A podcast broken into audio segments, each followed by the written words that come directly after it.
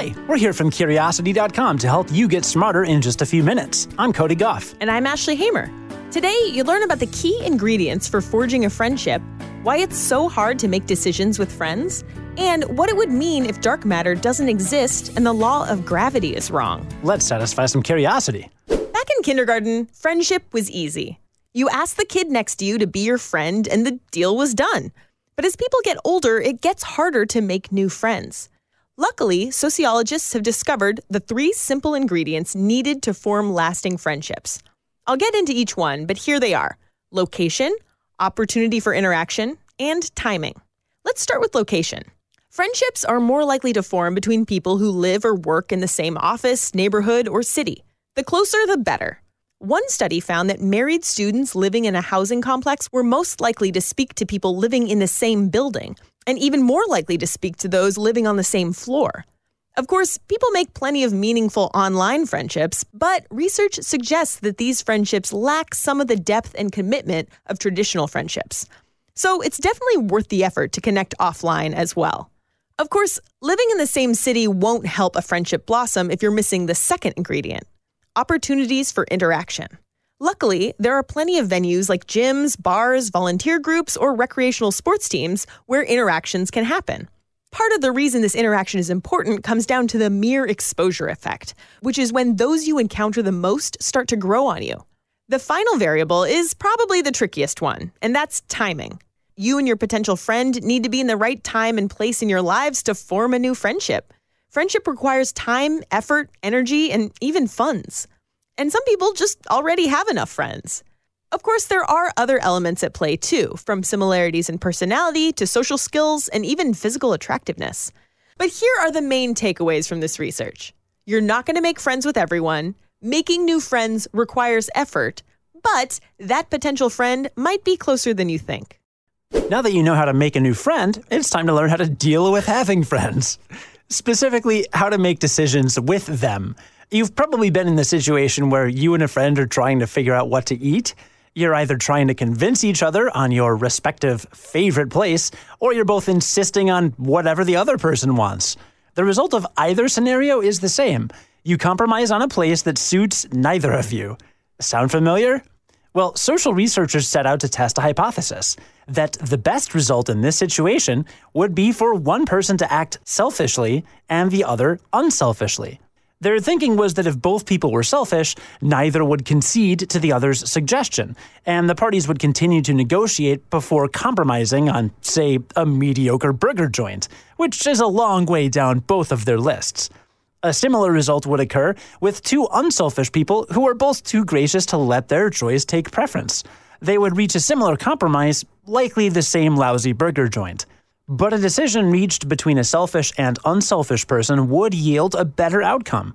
The selfish person would likely pick an objectively good place to eat, and the unselfish person would agree to it and probably end up enjoying it more than if both people had compromised. To test their hypothesis, researchers gauged participants' level of selfishness and had them rank a series of videos in order of their favorites. Finally, participants were randomly paired and asked to decide on a video to watch together. The results supported the hypothesis. The more similar in disposition the partners were, either selfish or unselfish, the less likely it was that they would reach a satisfactory decision. On the other hand, the less they matched on selfishness scores, the more likely they'd end up watching a video they both liked. So the next time you and your friend are choosing a place to eat, consider your interpersonal dynamic. If your friend leans towards the selfish side, it might be best for you to go along with their suggestion. But if your friend is more of a people pleaser, skip the niceties and tell them where you really want to go. Otherwise, you could both end up at that lousy burger joint. I think a big takeaway from this is just because you're selfishly picking a place to eat, it's not necessarily bad.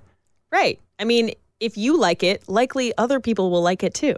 Right. It's just bad if you're just trying to get your way, regardless of whether you actually like the place. Totally. So don't do that. Today's episode is paid for by NHTSA. Does this sound familiar? I'm not going very far. I'm in a rush. It's too uncomfortable. Sometimes I just forget. Don't kid yourself. There is no such thing as a good excuse for not buckling up. If you've used any of these excuses, or any others for that matter, you're putting yourself at risk of injury or death. In 2017, more than 10,000 people were unbuckled when they were killed in crashes. That's 51% of people killed in motor vehicle crashes that were not wearing seatbelts. No matter what kind of vehicle you drive, wearing your seatbelt is the best defense in a crash. Even when you sit in the back seat, you still need to buckle up. That goes for when you ride in taxis and use ride sharing services too.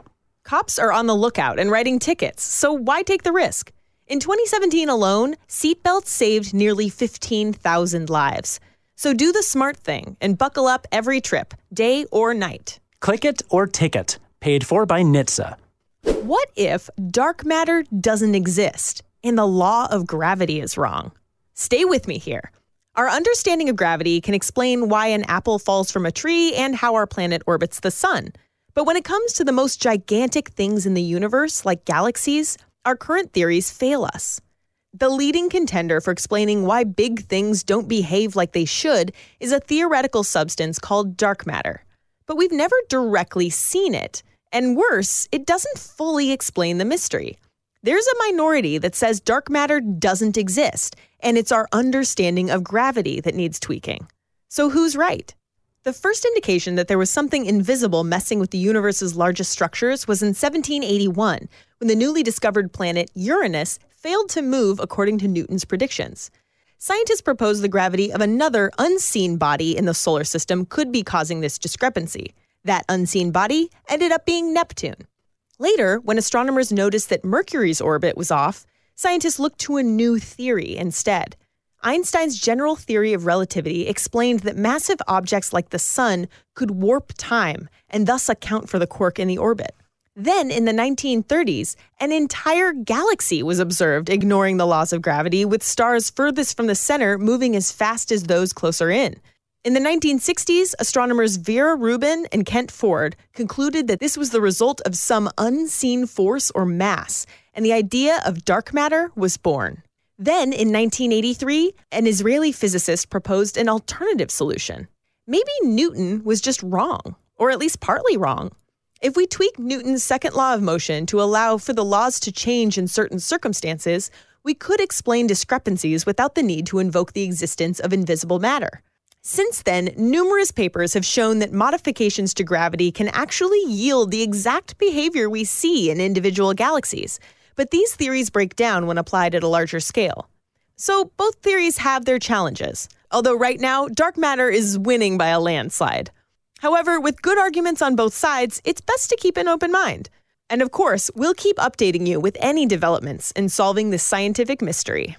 That's all for today, but you can keep learning all weekend on curiosity.com. If there's anything else you're curious about, then drop us a line through our podcast website, curiositydaily.com. Come hang out with us again Sunday on the award winning Curiosity Daily and learn something new in just a few minutes. I'm Ashley Hamer. And I'm Cody Gough. Have a great weekend. And stay curious. On the Westwood One Podcast Network.